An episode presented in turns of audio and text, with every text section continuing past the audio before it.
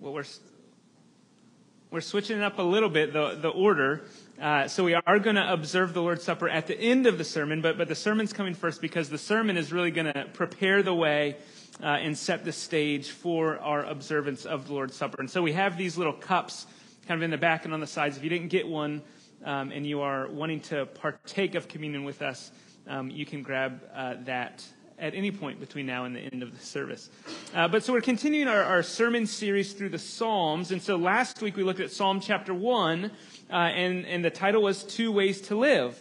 And we saw there's the way of the righteous and there's the way of the wicked. And, and these two paths are walked uh, depending on who you are receiving instruction from. And so the, the blessed one or the happy one, the, the path of the righteous, was walked by those who heeded the instruction of the Lord, who meditated on the law or the instruction of the Lord day and night. Whereas the path of the wicked were those who rejected the Lord and followed the counsel that was godless, right? The, the counsel and, and the advice and the instruction that came from those uh, who rejected God. And so those were the two ways. And the happy way was the righteous way, because that is the way that God created us to live. Well, we're going to look at Psalm chapter 32 this morning, uh, and the title is the exact same Two Ways to Live. And so we're going to see, if you have your Bibles, you can, you can turn to Psalm 32. The, the words are going to be up in, in just a minute when we read them. But just at the outset, Psalm 32 has a, a two path structure. There's two ways to live.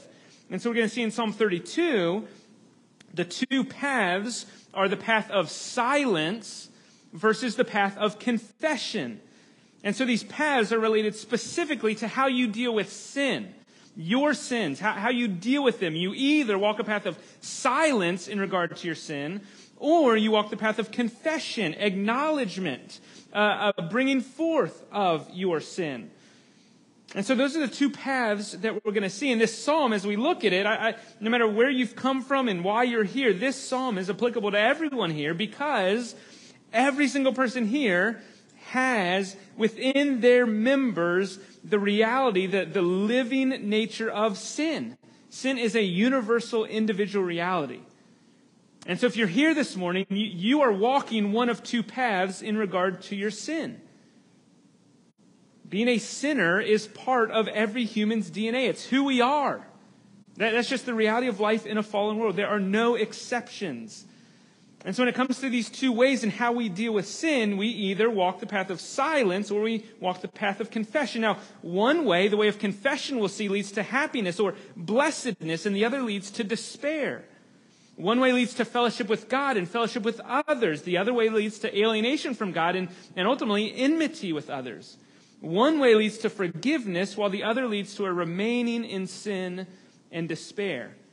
And so, just like Psalm 1, this psalm begins with, with the blessed one. The happy person is the one who learns to walk with the Lord and experiences the joy of forgiveness. And so that's what we're going to see.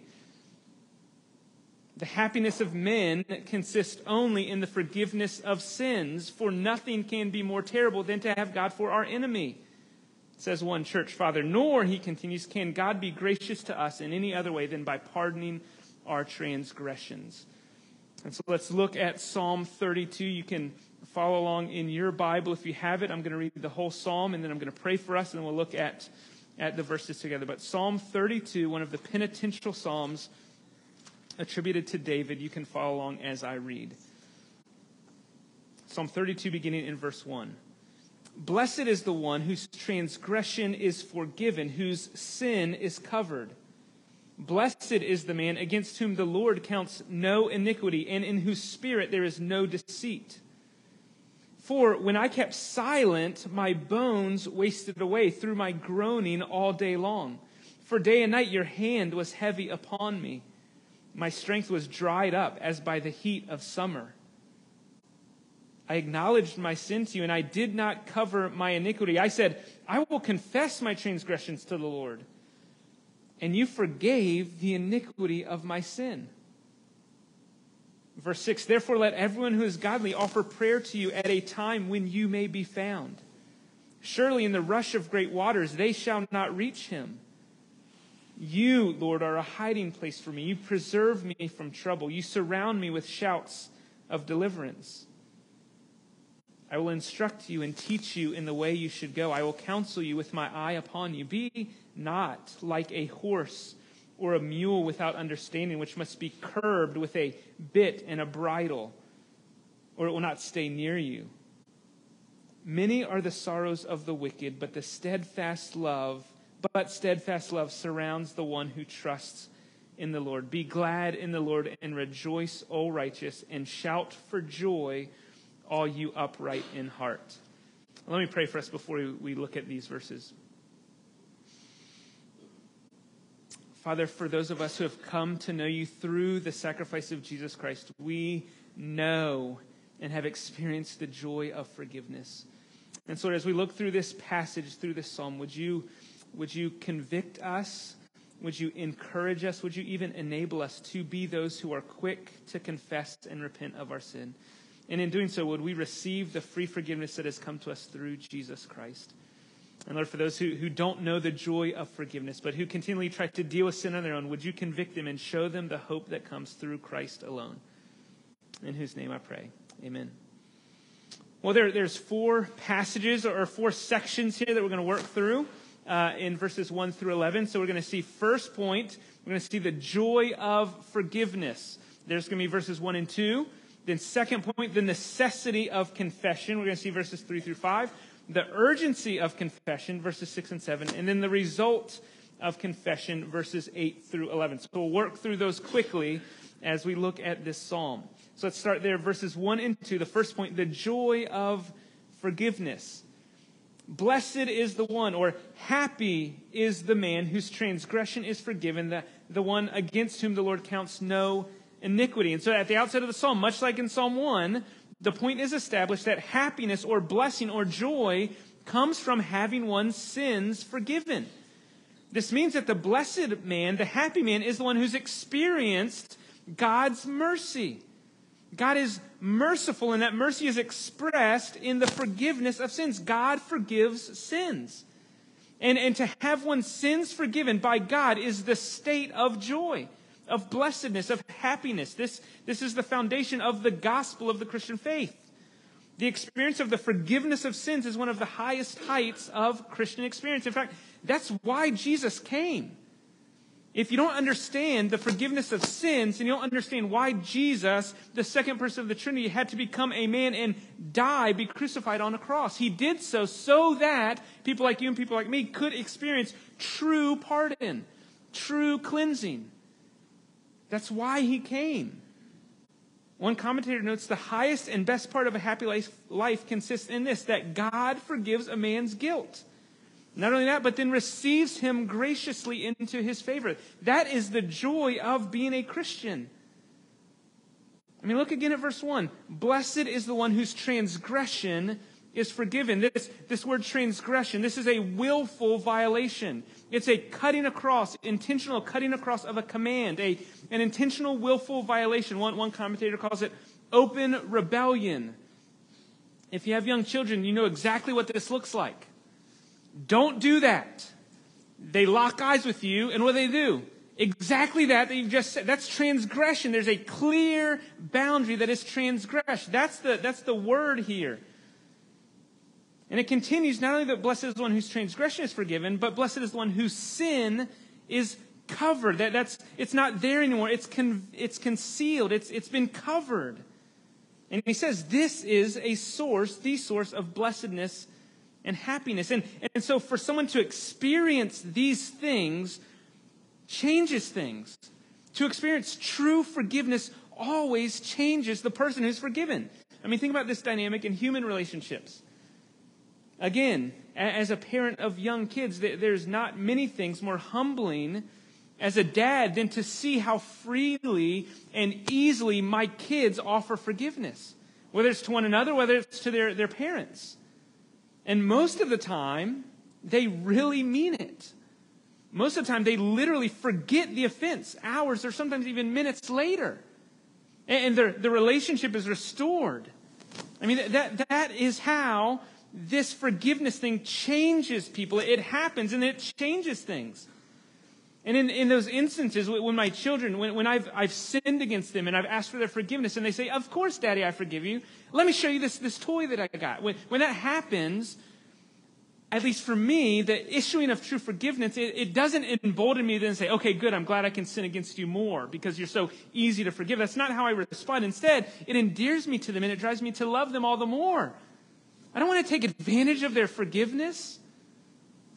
And so, so true forgiveness, when it's, when it's expressed and it's received, it changes things. And it's not just parents and children. There, hopefully there's, there's cases in all of your lives with husbands and wives and friends and coworkers and, and other human relationships where, where forgiveness happens. And when it does, my point is that when genuine forgiveness is offered in the aftermath of, of an offense, it's a powerful thing and it changes people. And so that's on the human level. But the astounding thing here in verse 1 is that it's not forgiveness that's been extended between two human parties. It's a forgiveness that's been extended to sinful people by the Lord Himself. God forgives weak and sinful transgressors. I mean, look at verse 2. Blessed is the man against whom the Lord counts no iniquity. That's a state of blessing. One of my favorite Psalms is Psalm 130. And Martin Luther, one of the, the Protestant reformers, wrote a hymn on Psalm 130. But, but in Psalm 130, the psalmist asks, If you, O Lord, should mark iniquities, who could stand? Rhetorical question. Answer no one. If the Lord counted or marked our iniquities, we could not stand. We could not be in fellowship with him. We could not know him. But, Psalm 130 continues, with you there's forgiveness that you may be feared. And so when it comes to forgiveness of sins, the subject of the offense is not a spouse or a child, it's the Lord Himself. Who, lest we forget, Isaiah 6 refers to him as holy, holy, holy. This is astounding. It's astounding because it's not like we're forgiven because the Lord knows that we're going to get it right next time. It's not forgiveness with, with, with stipulations. It's astounding because we're not forgiven because what happened we happen to catch the Lord on a good day, in a good mood. You know, sometimes you're like, well, I can't, I can't tell them what I did now because they're in a really bad mood. I gotta, I gotta wait till they're happy, right? That's not the case here. It's not like we, we gotta confess and go to the Lord when He's in a good mood. That's not why we're forgiven. And it's astounding because we're not forgiven because we're not as bad as we could be. Or He doesn't say, well, you're not that bad, so I will forgive you. Or you're not as bad as these other, your neighbors, so, so I will forgive you. That's not why He forgives us. It's astounding because God's mercy is the only reason that you're forgiven. God's mercy is the only reason that I have hope for forgiveness, nothing else. Sinners receive mercy because God shows mercy to sinners. It's astounding. God forgives sinners. God is mercy filled, abounding in steadfast love, slow to anger. Do you remember Exodus chapter 34? Moses is meeting with the Lord. And in verses 6 and 7, Moses wants, wants to, to see and behold the Lord, and, and the Lord passes by. And this is what the Lord says to Moses. He says, The Lord, the Lord, a God merciful and gracious, slow to anger, and abounding in steadfast love and faithfulness, keeping steadfast love for thousands, forgiving iniquity and transgression and sin. This is our God. This is the blessing that comes from the gospel forgiveness of sins. This is the blessing that comes by way of confession. Forgiveness of sins is, is an unending source of joy for the Christian. But it only comes by way of confession. Look there at verses 3 through 5. The, the next point, the necessity of confession. Now, the transition from, from verse 2 to verse 3 is important. So if you look there at verse 2, still talking about the blessed man, and verse 2 says that the blessed man is the one in whose spirit there's no deceit. Now, I think that he says that because someone who has a deceitful spirit is someone who, who wants to hide things, someone who doesn't want the truth to be, to be known. And, and in this context, when it comes to sin, deceit prevents confession. So, someone who's deceitful, someone who, who, who has deceit in the spirit, they don't want anyone to know about his or her sin. Therefore, hiding one's sin becomes the enemy of confession. And, and so the one who's been forgiven is the one in whom there is no deceit. Do you see the connection? It'll be more clear in, in later verses. But, but this is the same thing that John would say in 1 John chapter 1 when he says, To say I have no sin is to deceive myself. Why? Because it's not true. And he continues later in that verse and to say that I have not sinned, not only is to deceive yourself, but it's actually to make God a liar who has declared that, that all have sinned.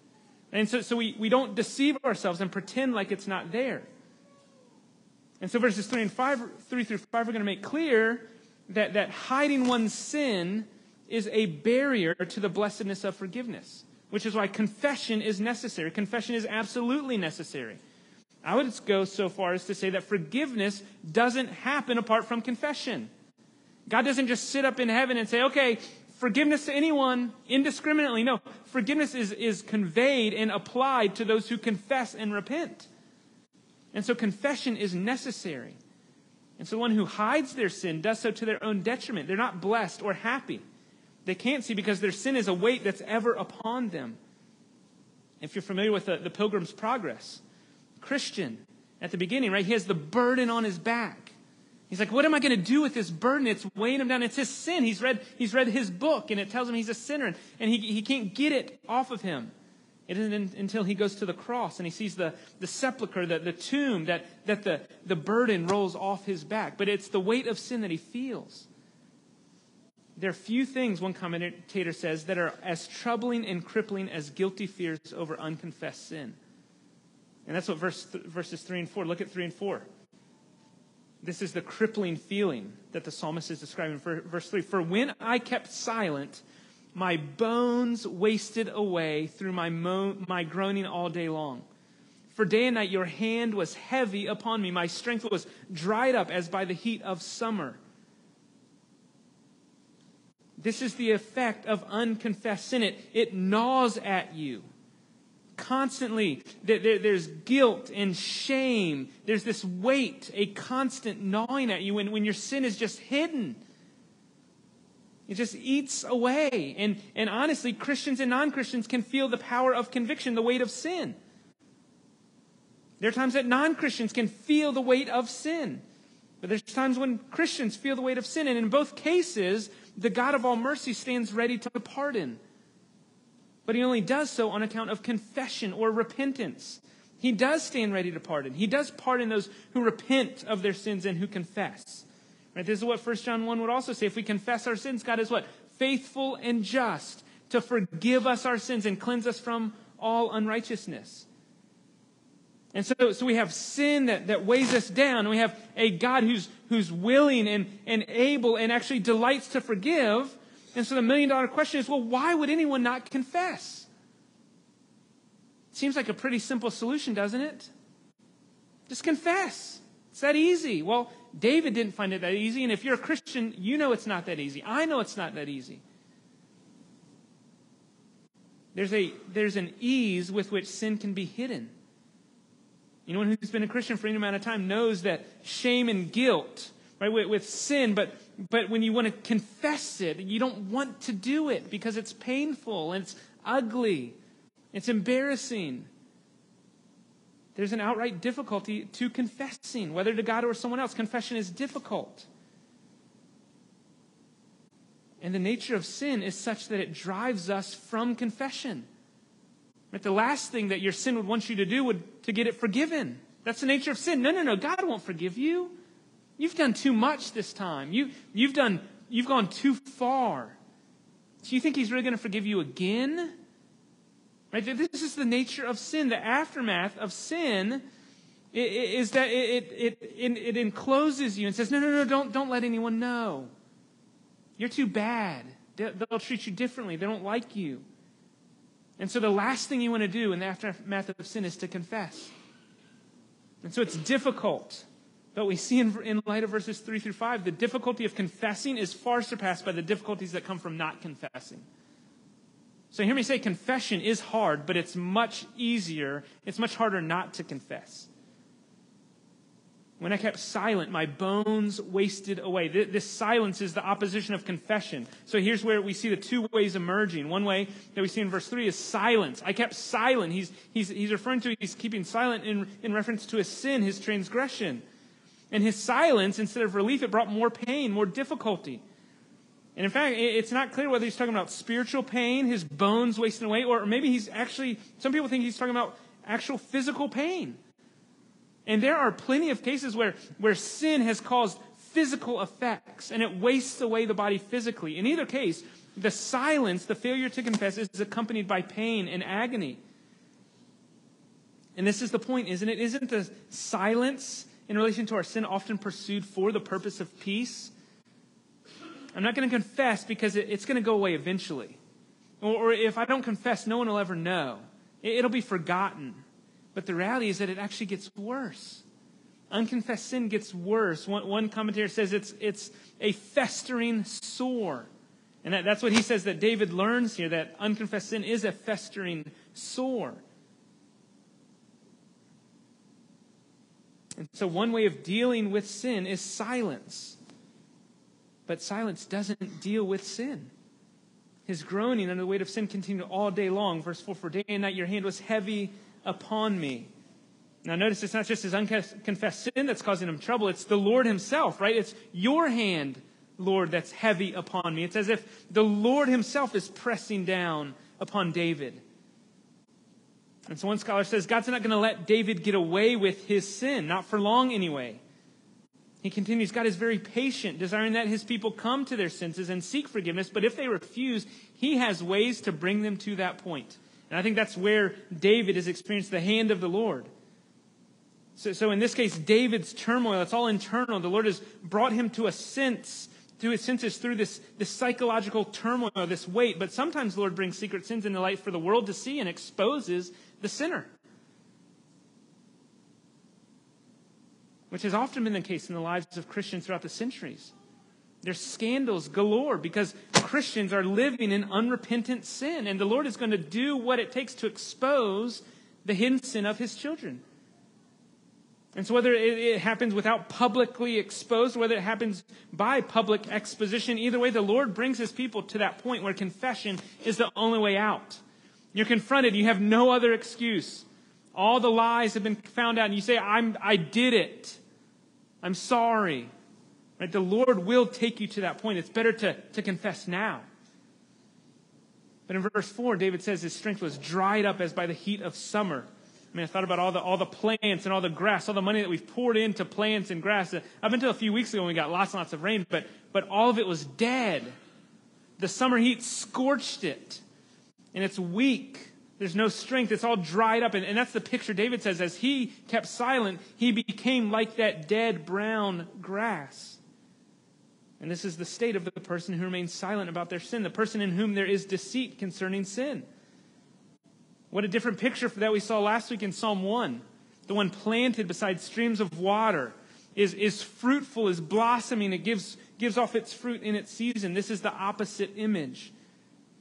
And this is the image of the one who remains silent. And so this inner turmoil brings David to his senses. And in verse 5, we see the turning point. And we see the necessity of confession. Look at verse 5. I acknowledged my sin to you, and I did not cover my iniquity. I said, I will confess my transgressions to the Lord. Astounding comment, and you forgave the iniquity of my sin. Do you see how, how astounding that is? It's not fair. It's too easy. But that, that was the experience of David. I confessed. Notice the repetition of the words in verse 5 as compared to verse 1. Verse 5, I acknowledge my sins to you. Did not cover my iniquity. I said, I'll confess my transgressions to the Lord. That's verse 5. And in verse 1, blessed is one whose transgression is forgiven, whose sin is covered. Is the one against the Lord counts no iniquity. So these, the same terms are used.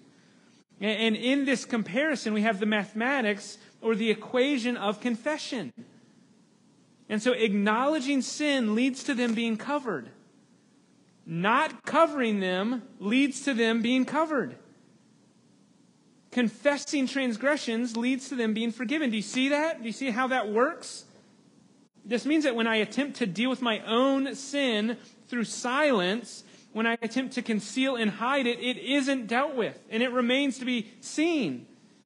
It isn't hidden, it isn't forgiven. That's the way of silence. And when it comes to your sins, silence doesn't deal with it. The equation is I uncover, God covers. I confess, God removes. I acknowledge, and God forgives. That's how it works. If we want it dealt with, we want our sin dealt with, we, we bring it out and let God deal with it. It, it, it's like trash day. If you miss trash day, your trash is going to build up. It's going to get stinky. It's going to get really stinky depending on how much food you're eating. If you want it dealt with, you, you don't keep it in the back or by the side of the house. You, you bring it out. And all your neighbors see the overpiling trash. Yeah, yeah, maybe, maybe, maybe we're slobs this weekend, and everyone's going to see it. But when that trash cup truck comes, if you have a good trash truck driver like we do, it's all taken care of. And when he leaves, there's no trace of your trash anymore. What the psalmist is saying, if you want your sin dealt with, you don't hide it. You don't just keep it in the back because it's going to start stinking and then everyone's going to know. And so you bring it out and the Lord deals with it. That's the equation. That's the paradox of pardon. You bring it out and the Lord deals with it. If you want it covered, then you better uncover it. When I do confess, when I don't attempt to hide it, when I do acknowledge my sin, then and only then is my sin dealt with, covered, forgiven. This is the way of confession. And it's obvious, to put it plainly, a failure to confess my sin is a failure to trust God to deal with my sin in the ways He's promised to do it. If I'm not confessing my sin, it's, it's because I don't trust God to deal with me according to the way that He's promised, which is, I will pardon their sin. I will remember their guilt no more. That is what God has promised to do to those, how, how He promises to treat those who come to Him humbly and contrite, broken over sin. We see that keeping silent about our sin is ultimately because we think we can deal with it, which couldn't be further from the truth. When we do that, it actually prohibits God from showing mercy, which is what he gladly does and, in fact, loves to do. God loves to show mercy. God delights in showing mercy to sinners like you and like me. We'll look next there, verses 6 and 7, the urgency of confession. Therefore, let everyone who's godly offer prayer to you at a time when you may be found. Surely in the rush of great waters, they shall not reach him. That's the rush of great waters. They shall not reach the one who prays to the Lord. Verse 7 You're my hiding place. You preserve me from trouble. You surround me with shouts of deliverance. So the psalmist here in verse 6 and 7, having been through what he's just been through, having seen the necessity of confession, and, and having experienced the forgiveness of sins, being freed from this weight of unconfessed sin, he then turns his counsel towards others. He says, Hey, all of you, listen up. Pray while you still can. Offer prayer to God while, while he may still be found. And in this context, this prayer, it's not, it's not the Lord's prayer, it's simply a prayer of confession. Pray and confess your sins while the Lord is still locatable. Right? This, in light of verses 1 through 5, about the role of confession versus the danger of silence, the, the rush of great waters here, the dangers in mind must be the dangers that, that result from having sin fester and go unconfessed. And, and so his point, his goal in verse 6, is to convince people to pray to the Lord in regard to their sin, to confess. He wants to instruct others confess your sins to the Lord. Because in confession, there is forgiveness. But also notice verse 7, we see in confession there's security. There's security. You're, you're a refuge for me. Whereas a failure to confe- confess leaves one guilty, ashamed, afraid of being found out, er, experiencing inner turmoil, and sometimes even physical ailments. Praying to the Lord when he may be, may be found leads to protection, forgiveness, a conviction of peace with God. we confess, we're forgiven. And that changes everything. There, there's an urgency in these verses as, as the psalmist turns outward. And the urgency is because the implication of verse 6 is that there is a time where the Lord may not be found. Isn't that the implication? Pray while he may be found. Well, that means that there may be a time he may not be found. So what does he mean? It's not to say that sometimes the Lord isn't around, because let's be clear, to be God is to be everywhere all the time. That's one of the attributes of God. But the point behind this call to pray while the Lord may be found is that when sin is pressing down, when the weight of guilt is heavy, as painful as, un, as uncomfortable as that is, the weight and the guilt is actually God's grace driving you to confess it, to bring it into the light. And so, an awareness of your sin is evidence of God's mercy, and it ought to lead you to confess your sin. If the Lord is, is weighing down on you, if the hand, his hand is heavy upon you, that means he is waiting for you to confess And I think the point is sometimes, and this is a scary thought, there may come a day when the Lord may not be found. Think about what it would be like to be unaware or unaffected by your sin. Think about having no remorse, no guilt, no shame for, for any sin. At that point, the Lord is nowhere to be found because you don't care. And you're not going to be on the path of blessing or happiness. And so David is telling anyone who will listen to him don't, don't waste your guilt. Don't waste your shame. Don't let it fester and don't let it go unconfessed. The Lord is gracious and He's forgiving. Why not go to Him in prayer? Go to Him. When you feel guilty, go to Him. When you feel shame, go to Him. There's an urgency. Finally, verses 8 through 11. Notice the result of confession. There, verses 8 through 11. These are the final verses, and there's a clear shift. So, verses 6 through 7 uh, they're clearly from the psalmist to the Lord for the benefit of his listeners. But when we get to verse 8, there's a voice that could be either the psalmist or it could be the Lord. You see there, verse 8? I will instruct you and teach you. Well, that could be the psalmist saying to his readers, I'm going to instruct you and teach you. Or it could be the Lord saying to the psalmist for the benefit of the hearers, I will instruct you and teach you. And the reason I think it's the psalmist now hearing a, a word from the Lord, I think it's now the Lord speaking, is because verses 8 through 11 highlight the relational dynamic between the Lord and his forgiven people. And so confession, the result of confession is restored relationship. And I think that's what the Lord is saying. Here's the result of, of when you go through this prophet, process, when you cry out to the Lord when he may be found, when you receive forgiveness, there is restoration. In verse 8, the relationship is now changed. I will instruct you. I'm going to teach you in the way you should go. I'm going to counsel you with my eye upon you. This is the restored relationship between God and forgiven sinners. There's, there's peace and there's a willingness to, to dispense wisdom and counsel. There's, there's an intimacy here. And this is the result of confession. The result of confession is that a man or a woman who deserves separation and punishment because of their sin instead gets a friend like no other this man or woman who deserves separation, alienation, is reconciled to God and has protection and comfort.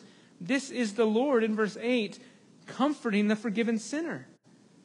And this reality, this, this restored relationship, comes only after confession. Therefore, this, this, this, this drive to confess, and we ought to be driven to confess. God's people ought to pursue instruction and wisdom of the Lord and ought to submit to Him. Right? So, as, as, a result of God forgiving our sins and, and welcoming us back, we ought to then say, I want to honor you. I want to follow your instructions. Which gets back to Psalm 1 in the way of the righteous who delights in the instruction of the Lord. And so the forgiven sinner is someone who willingly submits to the Lord and follows him, as opposed to the one who continues silent about their sin, continuing in unrepentant sin. The reality is that God's kindness leads us to repentance. The mercy of God that reconciles us to Him is the same mercy that drives us to live holy lives for Him.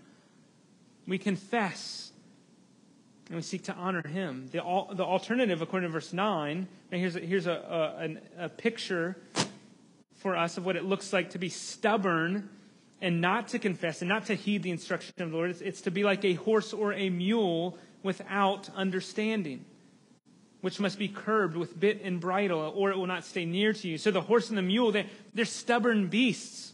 I've never had one, but, but I take people's word for it. They must be forced to do what you want them to do. They have to be forced, or, or, or they have to be convinced, hey, hey, I'll give you, I'll give you this, follow me, come this way. They're self-willed. They don't easily cooperate with the will of their master. And verse 9 says, don't be like them. Don't be a stubborn horse or mule who has no concern for the desire of his master. Instead, have understanding. Stay near the Lord. Don't stray. Don't force the Lord to use bit and bridle. Submit to him. Heed his instructions. Because he will, bit, he will use bit and bridle if he must. I think that's what led David to a realization in the first place. It's the Lord's heavy hand upon him. And, that, and the point of the psalm is to convey the lesson, which is don't go through that. That's what the psalmist wants you to know. Confess your sin. Don't remain silent. Don't let sin go unconfessed. Instead, confess your sin. Be restored to a right relationship with the Lord. He's gracious. He's merciful. He's eager to forgive. So confess and receive his instruction. And we see finally in verse 10 the results of these two ways to live, and they couldn't be more different. The experience of, of those who walk these two paths. Verse 10 Many are the sorrows of the wicked. Many are those who walk down the path of unconfessed sin. But, alternative path, the path of confession, steadfast love surrounds the one who trusts in the Lord. This is the difference between, between the two ways to live. The wicked and the righteous are contrasted. And here, the wicked one is the one who conceals or hides or ignores his sin, which is the path towards many sorrows. Whereas one who confesses is a path that's surrounded by the steadfast love of the Lord. And this one, the righteous one, is the one who trusts in the Lord, which in this context is, is it means to trust in the Lord to deal with his or her sins and confesses freely and regularly. And the psalm closes, verse 11, a call to rejoice and live freely in the mercy of the Lord. Be glad in the Lord and rejoice, O righteous, and shout for joy, you upright in heart. Which is a fitting close to a psalm that, that began rejoicing in the joy or the blessedness of forgiveness. Be glad in the Lord and rejoice. He closes. Let me just, before we transition to observing of communion, because what, what a great psalm to lead us to the Lord's table to remember what's happened for the believer in the death of Jesus Christ.